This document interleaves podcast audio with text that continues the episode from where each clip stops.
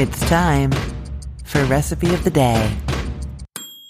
Hey there, I'm Christine Pittman from Cook the Story, and it is the first day of May. I always think of this time of year as kind of like a brunch season. You know, it's warming up outside. I want to go sit on patios and sip on mimosas and eat amazing egg dishes. Also, Mother's Day is next week, and a lot of people do brunch or make breakfast for their moms. So that's the time of year that we're in. And so I thought it was a perfect day to tell you about buttermilk biscuits. Now, I have a lot to say about these. I'm going to try and do it quickly. I'll let you know where you can get all of this information though. If you head to cookthestory.com slash ROTD, you can get the link to this recipe there. It's also in the show notes. Okay, let's dive in. So the goal here is to make the highest, fluffiest biscuits ever. And I have figured out how to do it and I'm so excited to be telling you about it. So the first thing is we're going to cut in the fat. And that means that you're basically taking cold, cold fat like butter or lard. I do actually recommend butter. I like the texture and the flavor it gives. So if you just have butter, that is great. And what you're doing is you're kind of rubbing that into the flour. And what that does is it coats each little bit of butter in flour so that when the biscuits are cooking later, that butter steams and rises up. And that's what creates the layers. So you really want to have that effect of kind of all the butter rubbed by flour, right?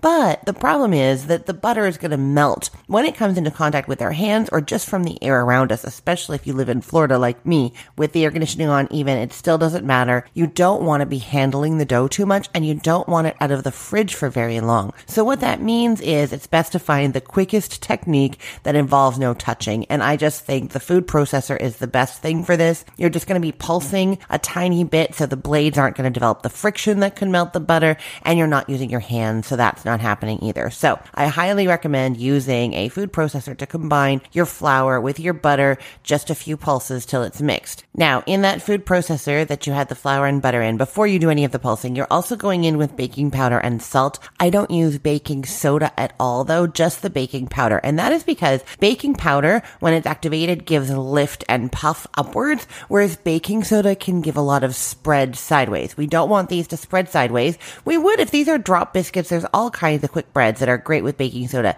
but not for making tall, tall biscuits. For that, it's baking powder. So what you're doing is the flour, baking powder, salt, and then cold, cold butter in the food processor, pulsing just until it's coarse crumbs, sort of, oh, 10 to 15 times. One trick to have that butter as cold as possible and distributed well is to only do half at a time. So you do your flour, baking powder, salt, you add half your butter, you pulse until you have coarse crumbs, then you add the rest of the butter and you just need to pulse a little bit more and that's going to just mix it through even more without handling as much. So you get the coldest possible butter in that second round, you see? The next step is adding some liquid and we're using buttermilk here and that's because it's acidic. Regular milk is not acidic. And the acidity in the buttermilk, what it's going to do is it's going to help to activate the baking powder. Baking powder is activated by acid and there's already acid in it, but you're giving it that extra lift by bringing more acid to it. And also sometimes if your baking powder is old, that acid can have less of an effect that the acid that's in that baking powder already. So adding the buttermilk is like an insurance policy. If you don't have buttermilk, the technique that is used all the time is to take a cup of regular milk with one tablespoon of lemon juice or white vinegar, mix it, let it sit for about five minutes, then give it a stir and it's ready. You have the milkiness, you have the liquid, you have the acidity. It's not quite the same flavor, but you get most of the components that we want. Now, how much buttermilk you add really depends on the climate you're in and how hydrated your flour is. There's a lot of factors, so we don't give an exact amount. It's going to be somewhere between three quarters of a cup and a full cup of buttermilk. What you're doing is adding the buttermilk one quarter cup at a time and pulsing a few times between each addition. And then after three quarters of a cup has been added, stop and see what you've got there. If it's dry and scraggly, which is probably what you're going to see, try giving some of it a squeeze in your hand quickly. If it sticks together and forms a ball in your hand, you don't need to add any more buttermilk. If it's still pretty dry and crumbly, then you can go in with two more tablespoons, a couple pulses, two more tablespoons, a couple pulses. You're probably going to be good there. Now you're going to transfer the dough to a clean working surface. You're not trying to knead this dough because it's already been like like cut up. We've broken down the gluten really well with a food processor, fine strands. It's going to make nice tender biscuits.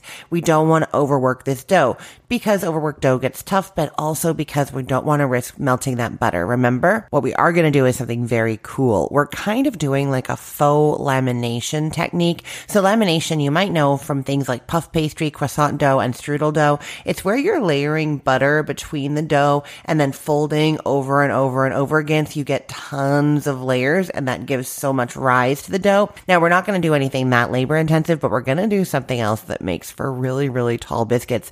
And actually there's a video. If you head over to that link that I told you about, cookthestory.com slash ROTD and come to the buttermilk biscuits page, there's a video showing this technique. So you'll totally be able to see what I mean. But basically you gather up your dough into a disc, then you cut it in half and then cut each half in half. And then you stack those quarters of dough on top of each other and then push them down back down into a disc. And then you repeat that two more times and you'll see the layers for yourself when you cut into it. When you're doing that, you're just kind of layering it over and over again. And that's going to give you so many layers of that butter that's going to be steaming, evaporating and causing that extra lift to your biscuits. I just have a little bit more to tell you about this. So once you have your dough in a three quarter inch thick circle, you can cut your biscuit shapes. Now, the important thing is to not twist or turn when you're cutting down into your biscuit dough. And that's because the twist seals the sides of the dough and makes it harder for them to puff up. You just want to go straight down using an actual biscuit cutter or real cookie cutter that has a sharp edge is way better than using a cup. I use a cup for so many things things, but here you really need it to cut sharply so that you don't end up twisting. You see what I mean? Next, you're going to refrigerate those cut biscuits before baking them. We want that butter really, really cold. Same thing again, right?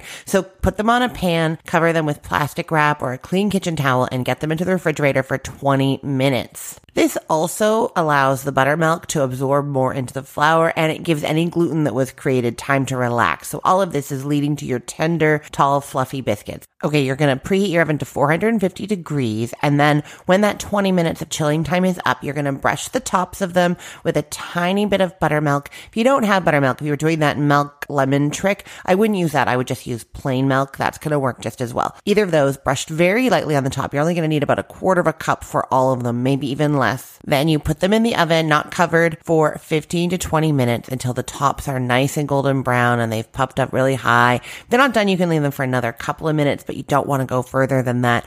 If it's taking longer than that, you might want to check your oven temperature. If you have an oven thermometer, pop it in there. You might not have 450 degrees Fahrenheit and that could be the issue. But after they're nice and golden brown and risen, remove the sheet pan from the oven, let it just stand for 10 minutes and then dig in. Jam, butter, sausage, gravy, all the wonderful things. I hope you loved learning about making the tallest, fluffiest biscuits. I'll put the link to this recipe in the show notes, or you can head to cookthestory.com slash ROTD and get the link and you can see that faux lamination technique at that video as well.